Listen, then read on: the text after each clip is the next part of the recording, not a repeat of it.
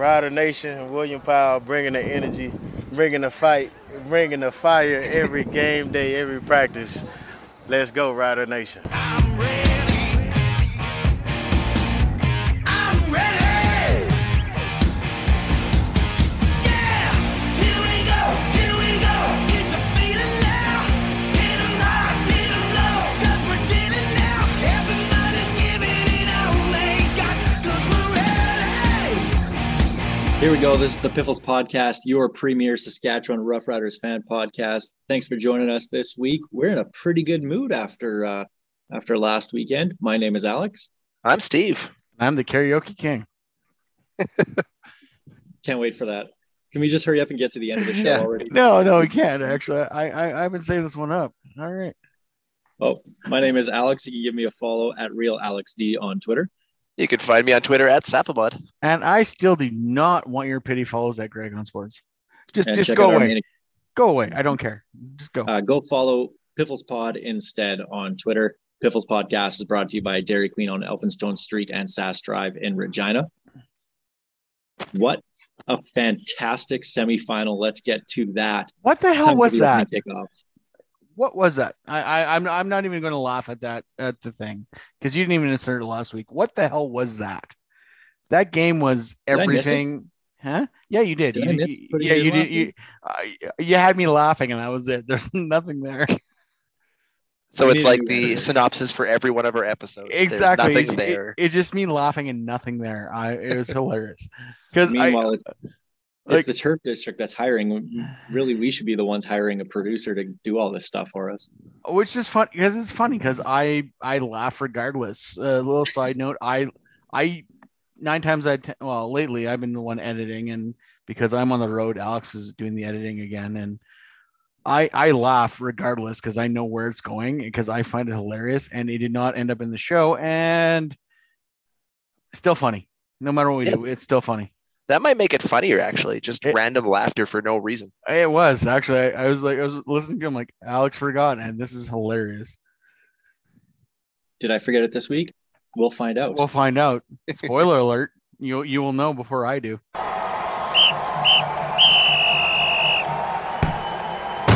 Semi-final weekend, guys. Riders beating Calgary 33-30 in a shootout that I don't think anybody saw coming. Double overtime one of the wildest games you'll ever see.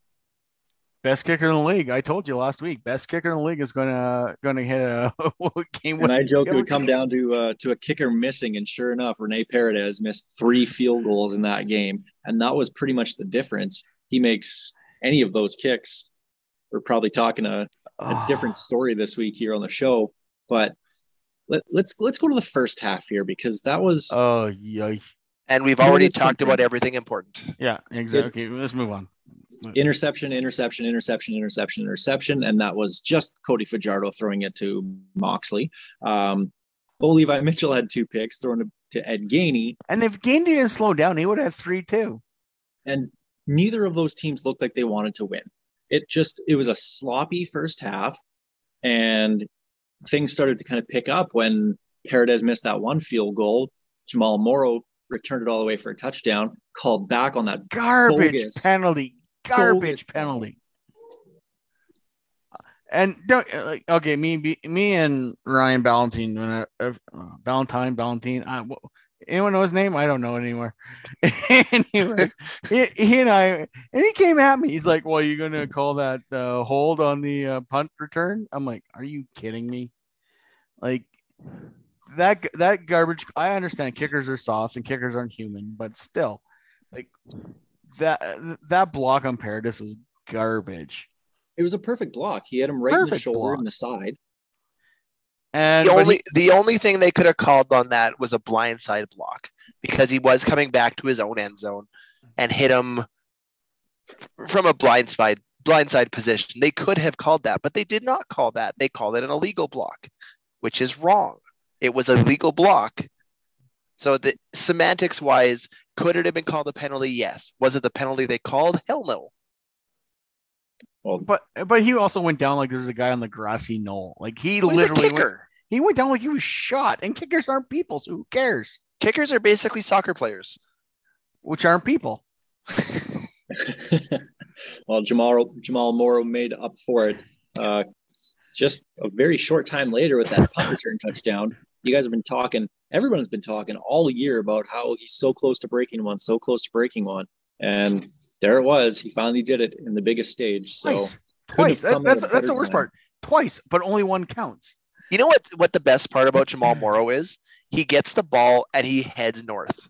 He doesn't piss around. He hits his hole and goes. And you need that as a kicker in this league, or as a kick returner in this league. Too many times over the last few years, we've had returners who like to go as far west, as far east as they can and try and make the hole. And it doesn't work like that. Get the yards you can, and every once in a while, you're going to get a whole hell of a lot more. And for a while now, though, I've actually commented on how CFL special teams defense, they don't go for the tackle. They go for the big hit. If it wasn't for that guy actually body checking Morrow further out to the right, he might actually have broken it. He didn't even go for the tackle. The guy tried to go for the big hit, and he just kicked Morrow out past the other tackler. Yeah, he gets a definite assist on that touchdown. It was really nice of him to help us score there. I feel like he was upset about the illegal block call and wanted to give it back to us. That's what that was. And that punt return was the game changer, at least in the first half anyway, getting the Riders back into the game, giving them the lead. And the rest of that first half was just garbage. Ridiculous. It was garbage. Sloppy. I think the word you're looking for is garbage. That first half, I think I on Twitter, I put this half has everything but good football because it was bad. But by both sides, it was terrible football. It was terrible. If you would have told me at halftime that this game would have 63 points scored, I would have laughed in your face because there was nothing there that made me believe that either team was really ready to break it open. It felt like both teams were saying, no, you go play in Winnipeg. I don't want to.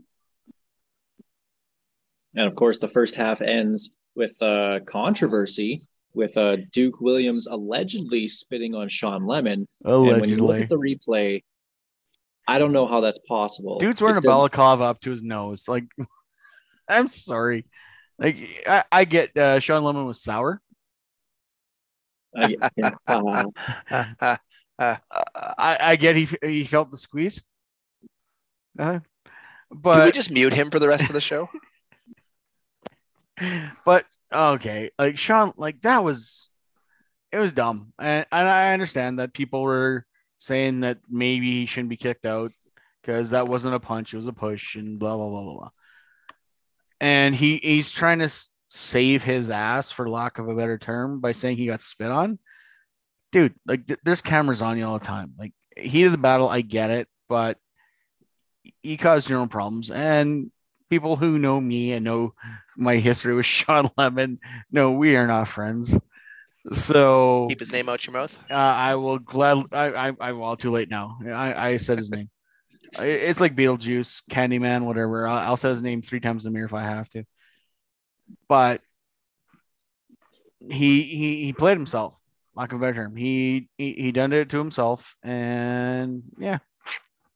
I absolutely love the move from Duke Williams because the play before, Cody Fajardo is trying to waste the last 5-6 seconds to save everybody some time and take the kneel down on one play instead of making everybody line up twice. And Sean Lemon decided that was the time he was going to go, hard for the quarterback and rushed at him. So Duke Williams did it right back, and I loved it. And it obviously got in Sean Lemon's head. Because he's the guy that does that. You don't do that to him. And I don't know what happened between him and Duke after the shove. Something happened. There is something there, but he lost his cool, and it was great. There was no better way to end that half than giving us a free 25 yards to start the third quarter. And that was the game changer right there because the start of the opening or start of the second half with that onside kick, which was a brilliant call by Craig Dickinson. When you're getting that kind of field position, you have to do it. Spalding, Wilson's the... Calgary defended that horribly. Oh, that's brutal. That was the worst hands team I've ever seen. There was 5 kick. Riders around AC Leonard. there was nothing in red and white.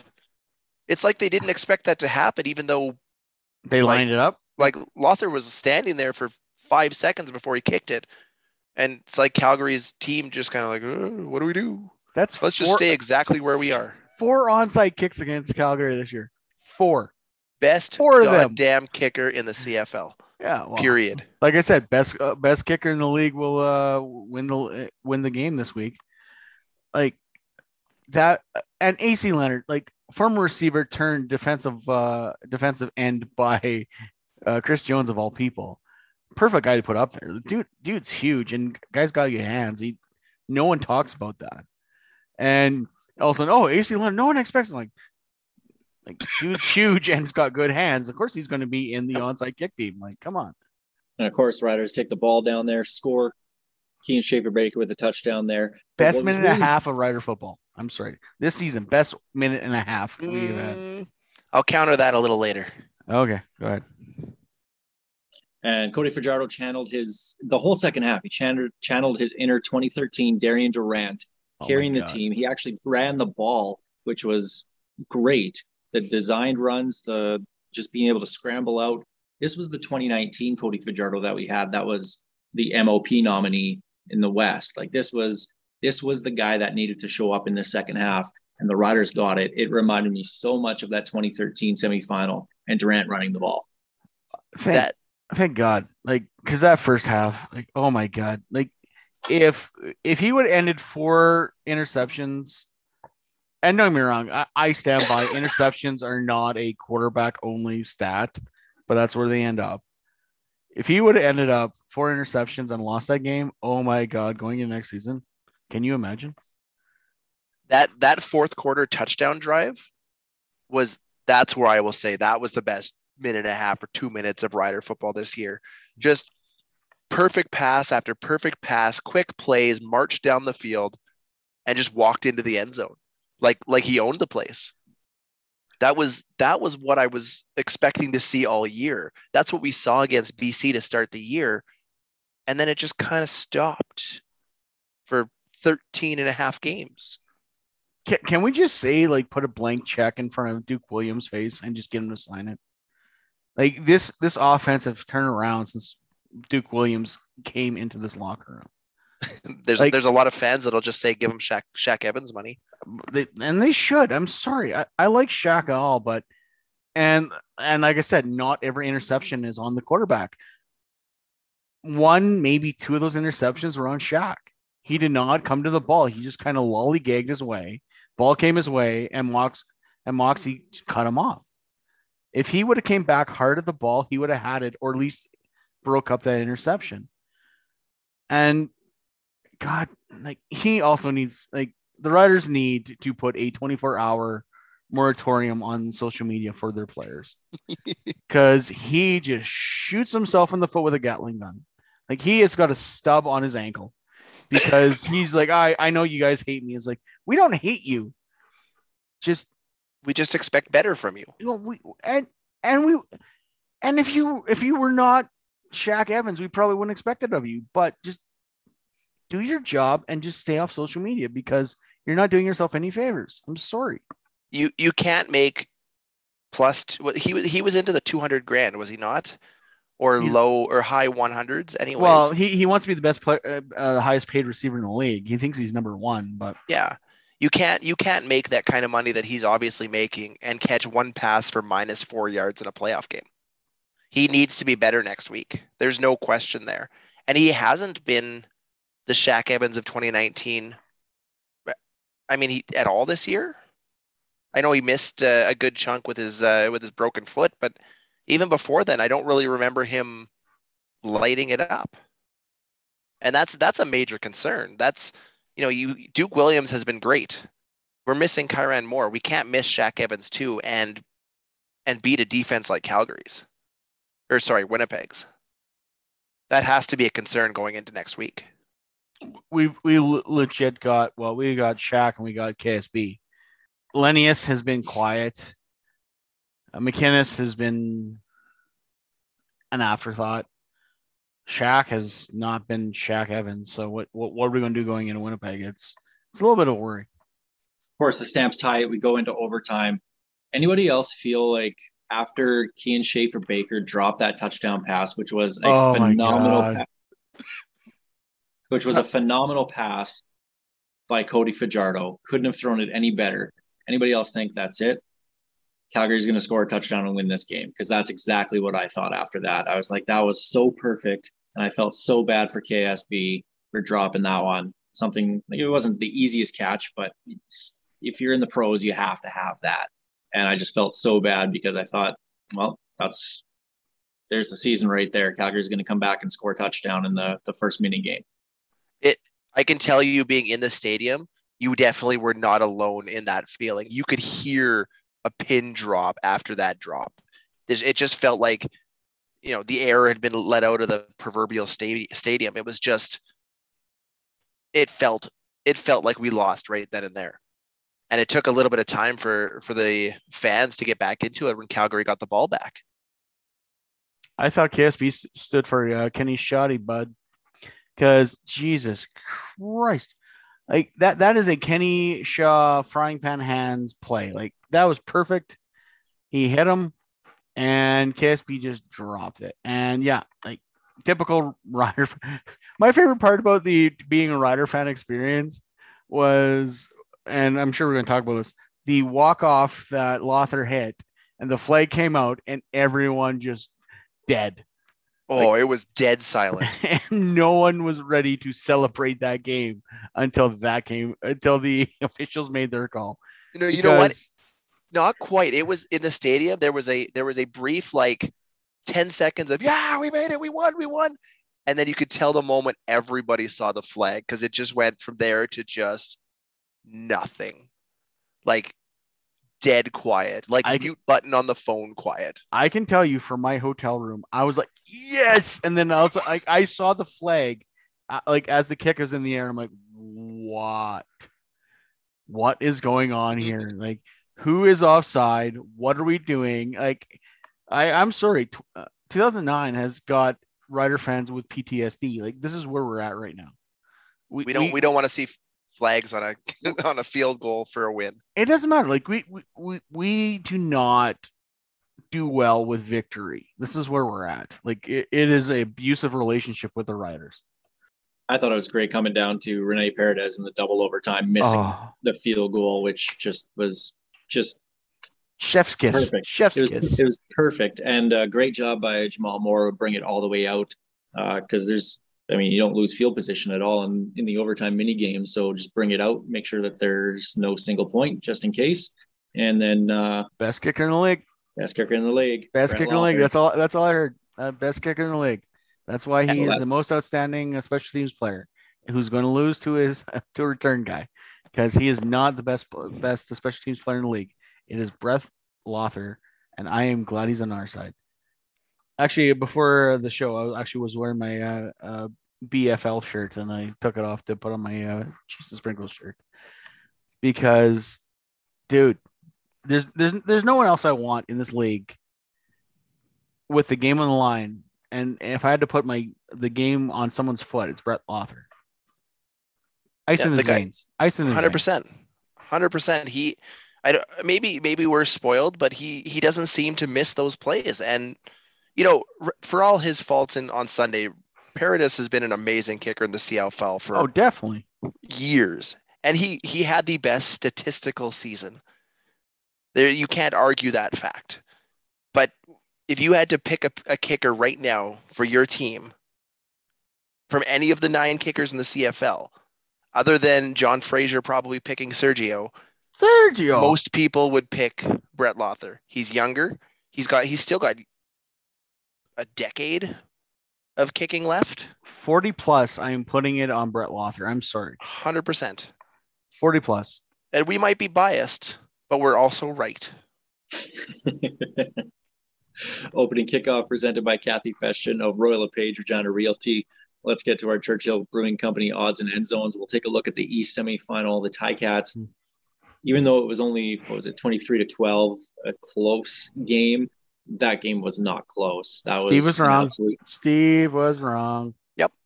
It was an absolute domination by the Ticats. Their defense was fantastic. Turnovers, sacks everywhere. Trevor Harris for Montreal was terrible. I'm happy for Montreal's. They don't have to worry about a quarterback controversy next year because Trevor Harris ain't the guy. I'm sorry. He ain't the guy. He's going to end back in Ottawa next year.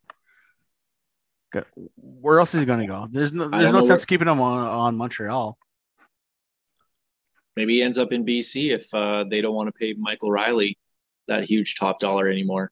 Who's going to pay? Okay, then who's going to pay Michael Reilly? That's the problem. That's a great question. Maybe Edmonton, maybe Ottawa. I don't know. I could also see Michael Reilly stepping away.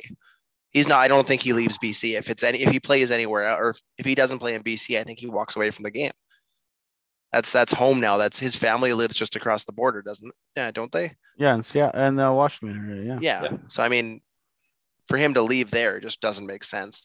But that's more of an off-season discussion. I don't see BC going with Rourke full time. I really don't. Like he's looked good, but also that was also garbage games that no one cared about. So you just don't just walk away with for Michael Reilly. I don't know. It could be interesting. I still see Reilly out in BC. And of course, the Ticats win sets up the Battle of Ontario in the East Final, which two Labor Day Classics, and the conference finals for the league that had a pretty bad season overall. This is the best case scenario to save the season is to have the two biggest rivalries outside of, I mean, having Calgary and Edmonton in there as well. But these are your best rivalries, and you have them to determine who goes to the Grey Cup. They could not have planned that any better if they wanted to, because they needed this season. I've ragged on it the whole year. Maybe 25% of games might have been good. This is what the league needs. And if they have two great finals here, that basically just sets into motion 2022 and gets everybody geared up for that. I just can't wait for the Riders Argos Grey Cup. That's all I'm saying. I think I hate to say that. Ticats are making the Grey Cup. Like, I'm joking. I don't see the Argos beating the Ticats, but I said last week if I said Montreal would win, but that if Hamilton won, they would make it to the Grey Cup. But if Montreal won, they would beat Toronto. They destroyed. Toronto would beat them. Yeah, they destroyed the Alouettes. Like that game was bad. That was a terrible game. Yeah, I find it interesting that the game in Ontario was the one played on snow, and meanwhile here over in Saskatchewan we got a beautiful sunny day, perfect weather for football, right? Like we couldn't have scripted a better day out here. Double overtime, like my heart can't take games like that anymore. Oh my god, I can't do it either. Flip the script this week because it's going to be high of -9, low of -21 in Winnipeg for the West Final. It'll probably be super nice in Ontario because go figure, of course it will be, right? Yeah. One other thing I wanted to bring up here in the odds and end zones was a piece that Rob Vanstone of the Regina Leader Post did. And this was a really cool story to me. So on Wednesday, it was his 87th birthday for Jerry Pee-wee Wozniak. He practiced with the Riders back in 1956. He never made it into a game, but practiced. And in one of the practices, he was a running back, took the ball, had a touchdown, ended up getting tackled. While he was being tackled, he kicked his own foot, his other foot, ended up breaking a bone in his foot, and that ended his career. So what the Riders alumni did with Rob Resciani and Wayne Morsky, they put Jerry Wozniak on his 87th birthday into the Riders alumni, making it official that, yes, you are a part of the team, even though you never played a game, which is basically what you have to do to get in to be an alumni. Very cool story. And check that out on the Leader Post. Rob Vanstone has that. Fantastic story. And it surprised him. He had no idea what was going on.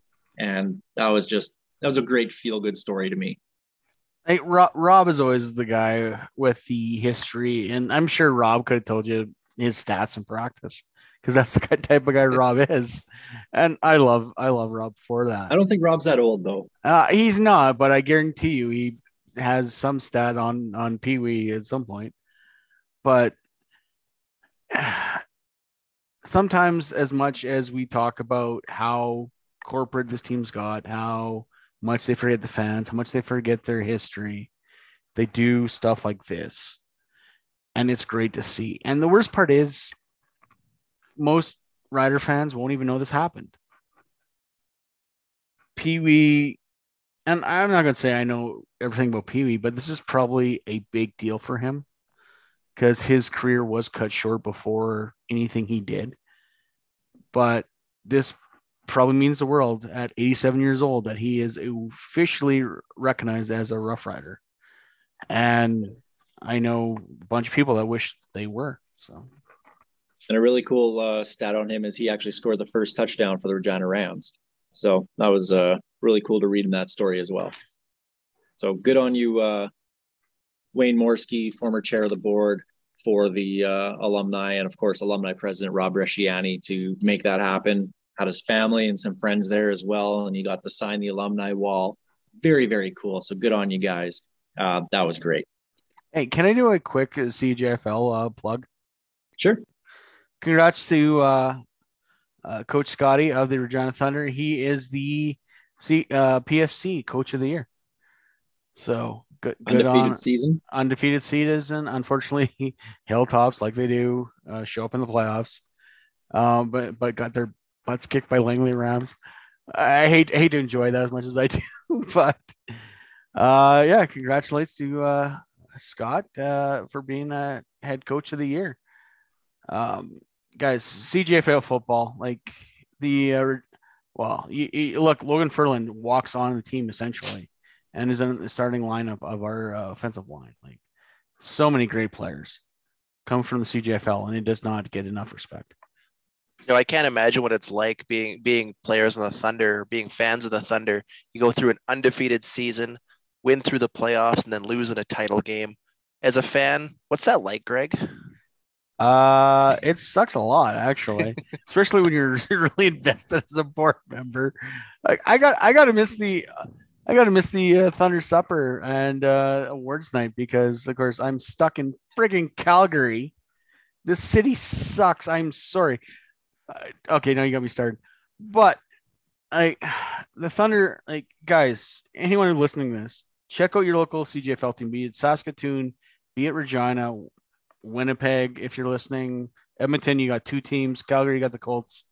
CJFL is a great league, some great players, and it's awesome football. Like, check it out. Like, it is up there with CIS, if not better.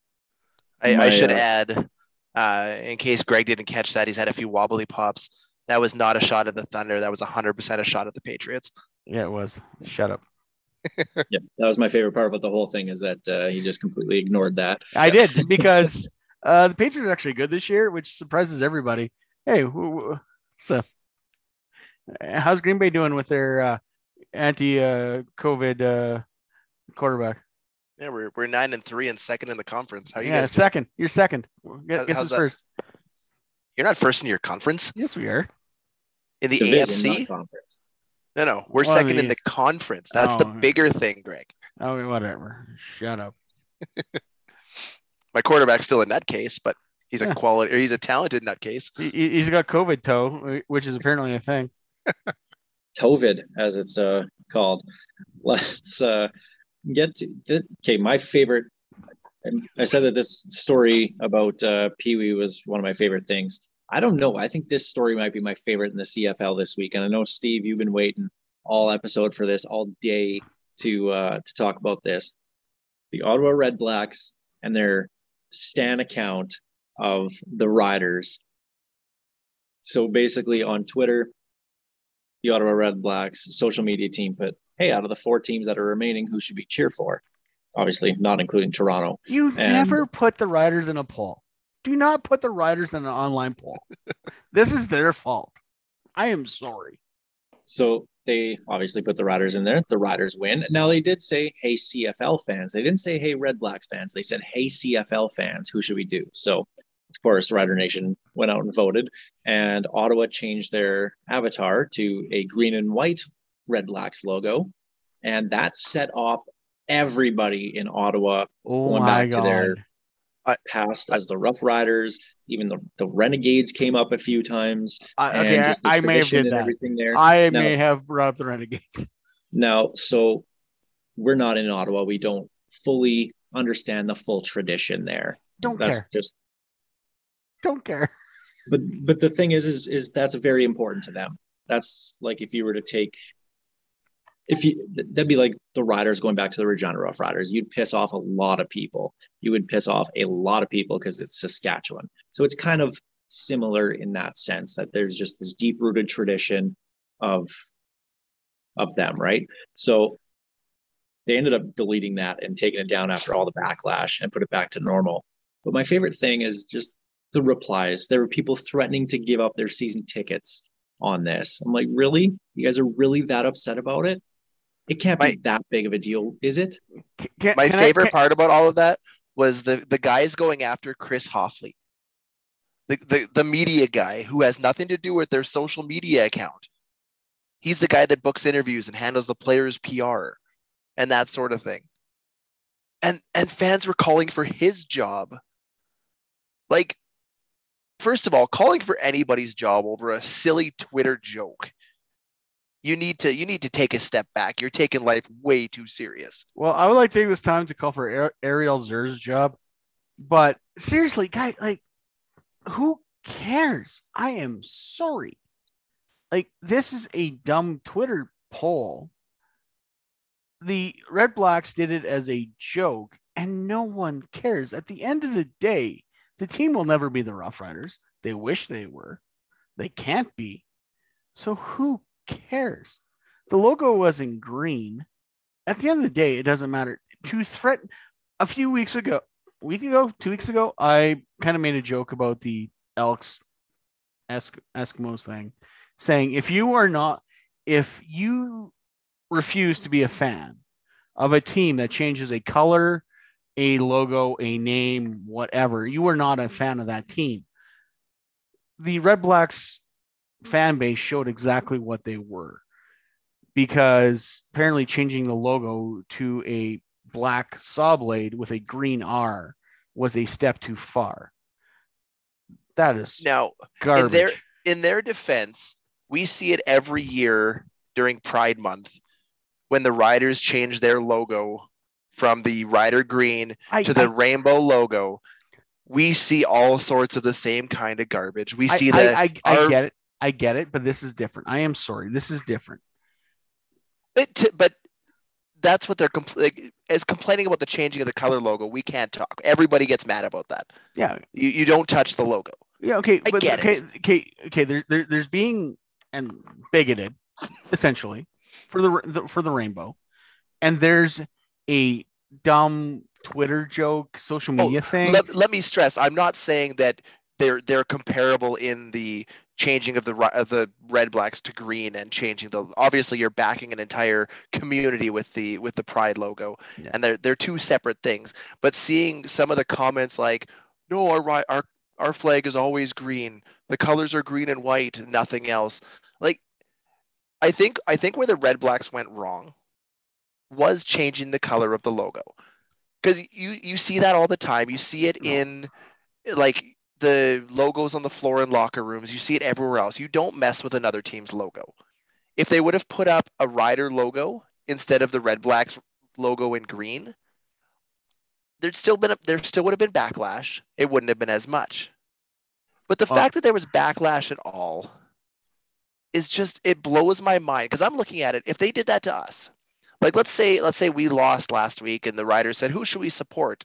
and a poll somehow picked the Winnipeg Blue Bombers, I'd laugh, because it's dumb. And I mean, that's our most heated rival. I can't see me caring. And does it speak to their passion? Sure. But it also, it's too much. Like, calling for people's jobs? Come on. Canceling season tickets? Then you're not a fan. I'm pretty sure Bobby Dice blocked me for doing a Pretenders logo last year, changing the R to a P, but that's beside the point. Like, I don't understand why the Redblacks logo is like sacrilege. Who cares? It's a stupid Twitter poll. Like the amount of outrage from actually usually very like logical Redblacks fans was ridiculous. Like people I get along with, like I like I said, I got blocked for doing the Pretenders logo, but the people that were out there, like that I respect, the Redblacks fans were freaking out because the R was green. I'm like, what is going on? Like, this makes no sense. It is a stupid Twitter poll. The Redblacks are not going green and white. The Redblacks aren't doing this. They aren't doing that. They're just throwing it out. And then the fact they had to delete it and quietly just step away from it to avoid any more controversy is just ridiculous.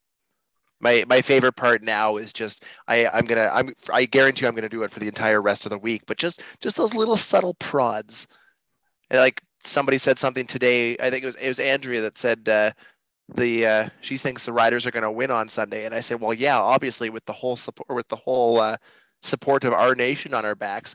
And I had people in my mentions like, guys, it's not that serious.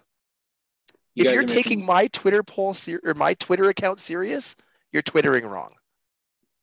You guys are missing the funniest part about the whole thing is the people replying, "Who's Stan?" Also hilarious.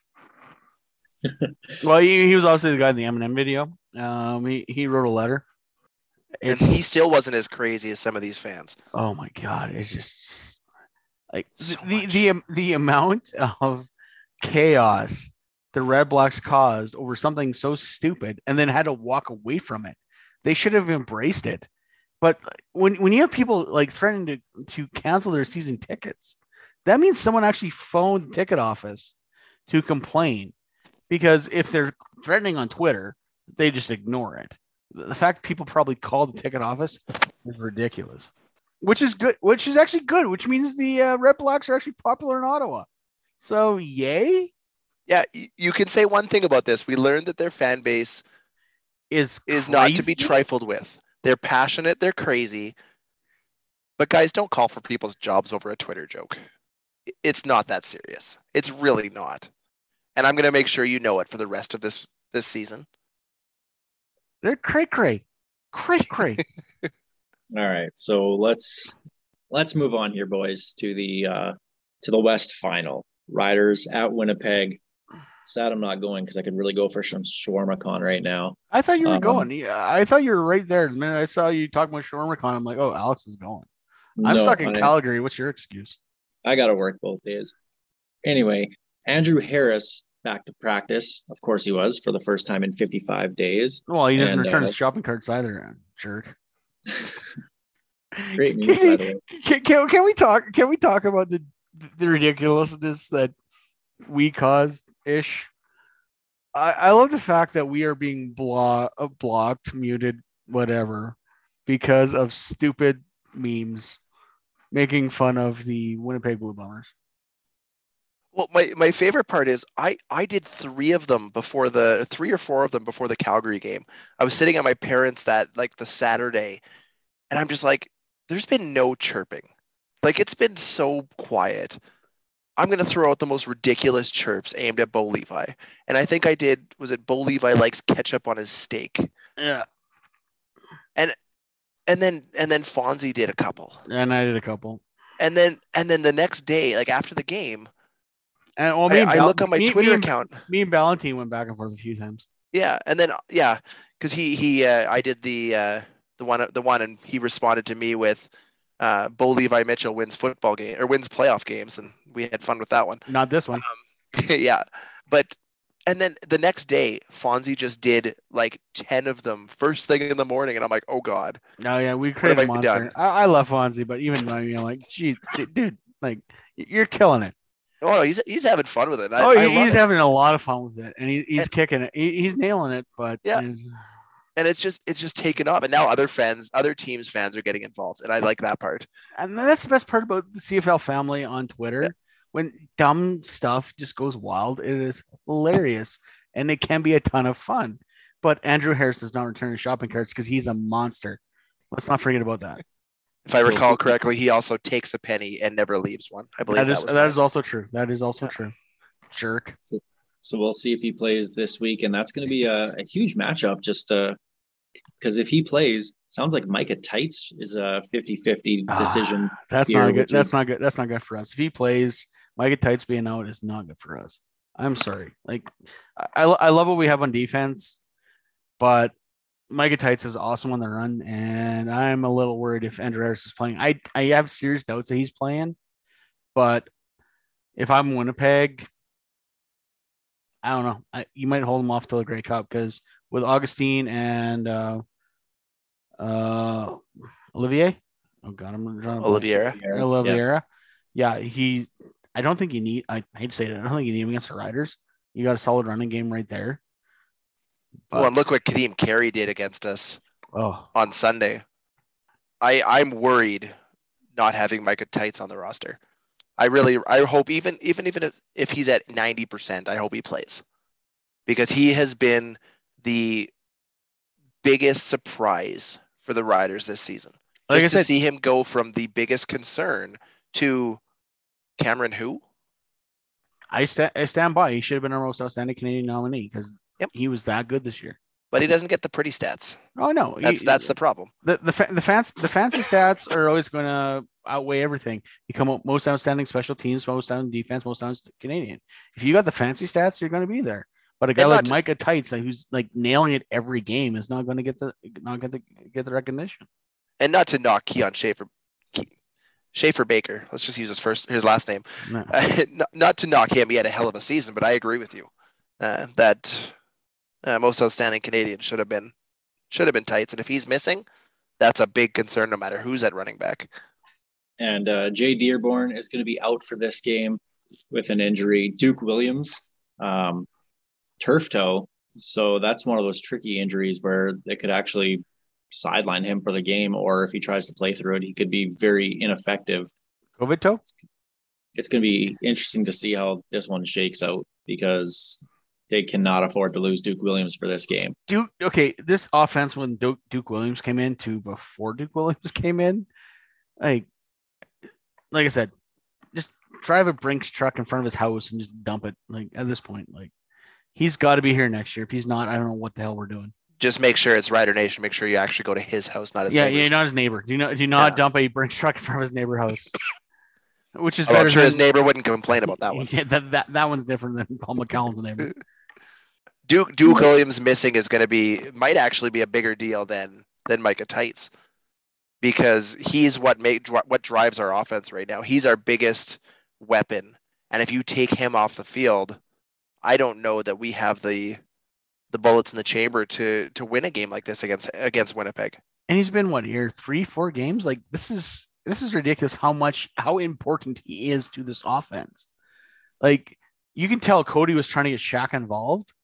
And Shaq just was not there. Duke Williams, oh my God, this offense is different with Duke Williams in it, and you need to sign him for next year, and you need to have him on the field.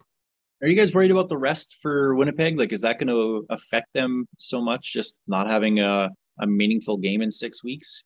I don't think it's going to affect them very much. Because I think it's actually going to help us. I'm not going to lie. I think having a team that far off and not playing in a while is probably a good thing for the Riders because they're kind of just resting on their laurels, which is where you should rest. But it's usually not good for a team who's not had to play a important game in a while.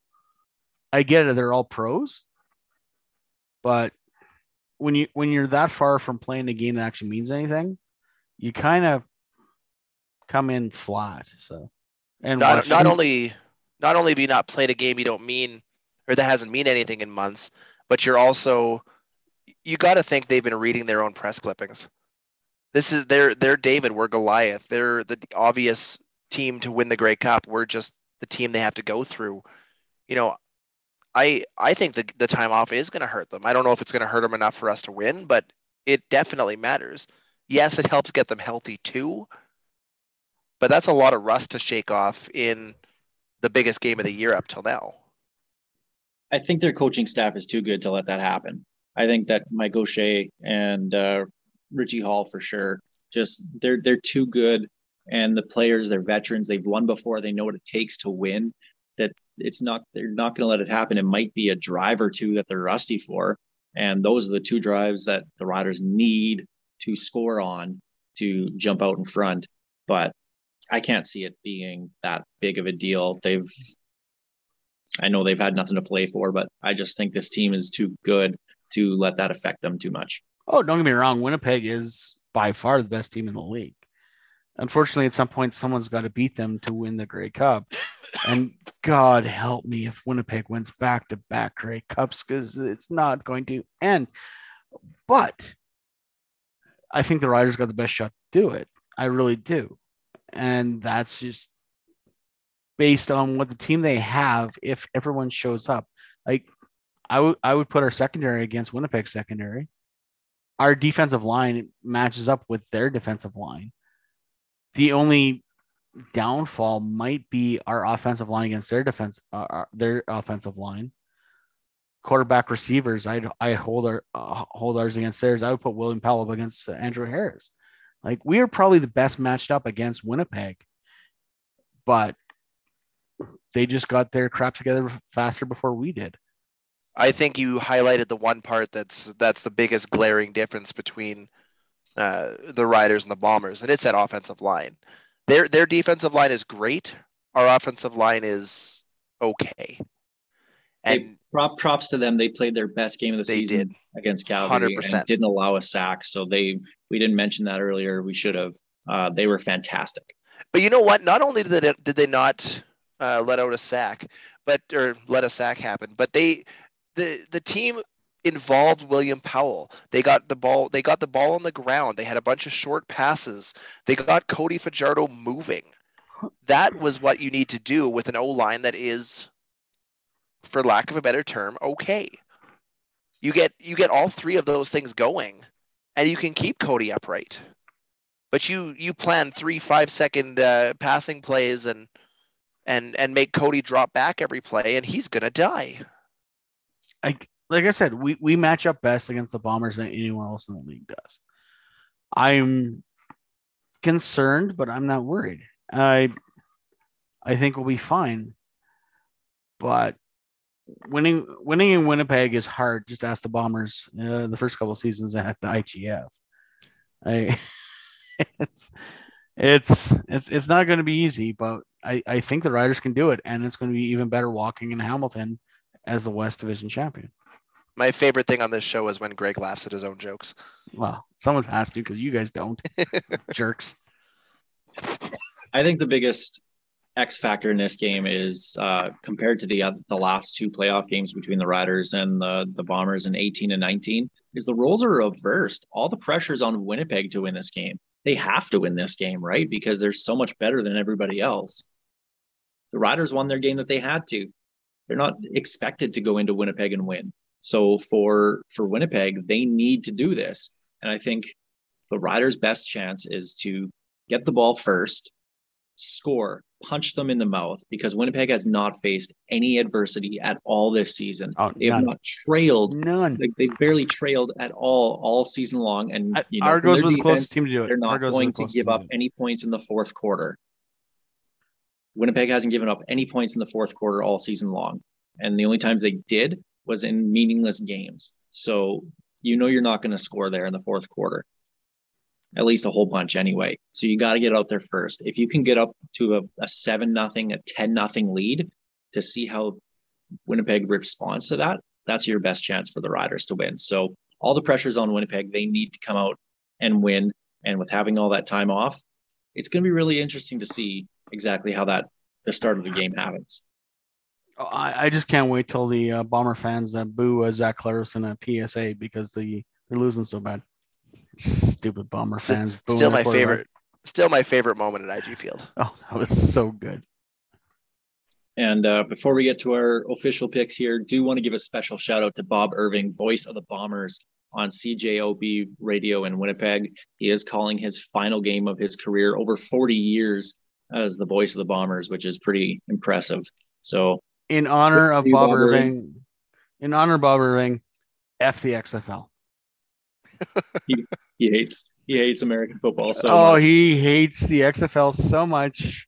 And everything that came out with the talks between the CFL and the XFL, he was right there crapping all over it. So in honor of Bob Irving, may I say F the XFL. There's not many people that love the CFL more than Bob Irving. So good for him for the last 40 plus years and to be such a great ambassador for the CFL. And in all honesty and in all seriousness, as a former media student, and Alex can attribute this as well, Steve, he did his own thing. IT, apparently. I don't know. He does a thing. Bob Irving was always very giving to the media students who wanted to learn further. Bob would give his time. So Bob was a great mentor to people out there, especially in the Winnipeg area. So Bob's one of the good ones, as much as I love making fun of him for being dated on some of his thoughts, but Bob's a good one. So, and he's a Sasky boy too, just outside of Regina as well. Yes, so yeah, I know, always on the wrong side, but Bob's a good guy. All right, guys, let's get to our official picks here for the division finals. Battle of Ontario, Hamilton at Toronto. I said it last week. If Hamilton beats Montreal, they're going to win or to get to the Grey Cup. They're going to win. I think we're all on this one. I think they're going to go walk into Toronto and just put their foot down their throats. Like, I'm sorry, Toronto.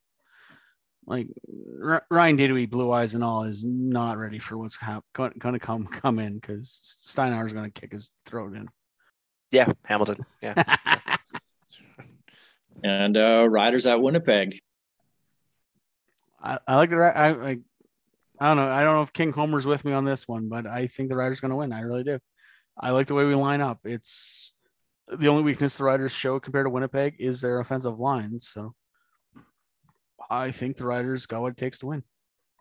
If we put a game plan together like we did in the second half against Calgary, move Cody around, run the ball, short passes, take Winnipeg's defensive line out of the game, and protect the ball, I think the Riders win. It's going to be close. It's going to be a tight game. Unless it's not. If it's not, it's not going to be good for us. So do you want me to do the prediction like I did last week, where I'm going to chew my nails off and we will go overtime again, or what? No, let's not. I cannot handle an overtime to go to Grey Cup. I'm going to Hamilton. I will say this about Grey Cup though. It is way more fun when the Riders aren't in it, but the game day sucks. So It makes the whole week stressful when your team is actually in the game. But I am predicting that we will be there. I really want to say that the Riders win, because I think it will be a close game for sure. It's going to be a one-score game. This team hasn't scored a touchdown against Winnipeg all season long, and that still worries. That's still. I'm doing the Dudley's three. I'm not even doing a three. I'm doing a Dudley's three. They're getting three. Until they can get one, then I just don't see them winning this game. I think they will actually score against them, but they've shown nothing in the last few games against Winnipeg. Even going back to 2019, to prove to me that they can hang with them.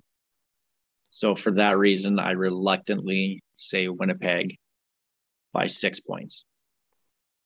Riders getting three touchdowns against Winnipeg this week. You heard it here first. Six.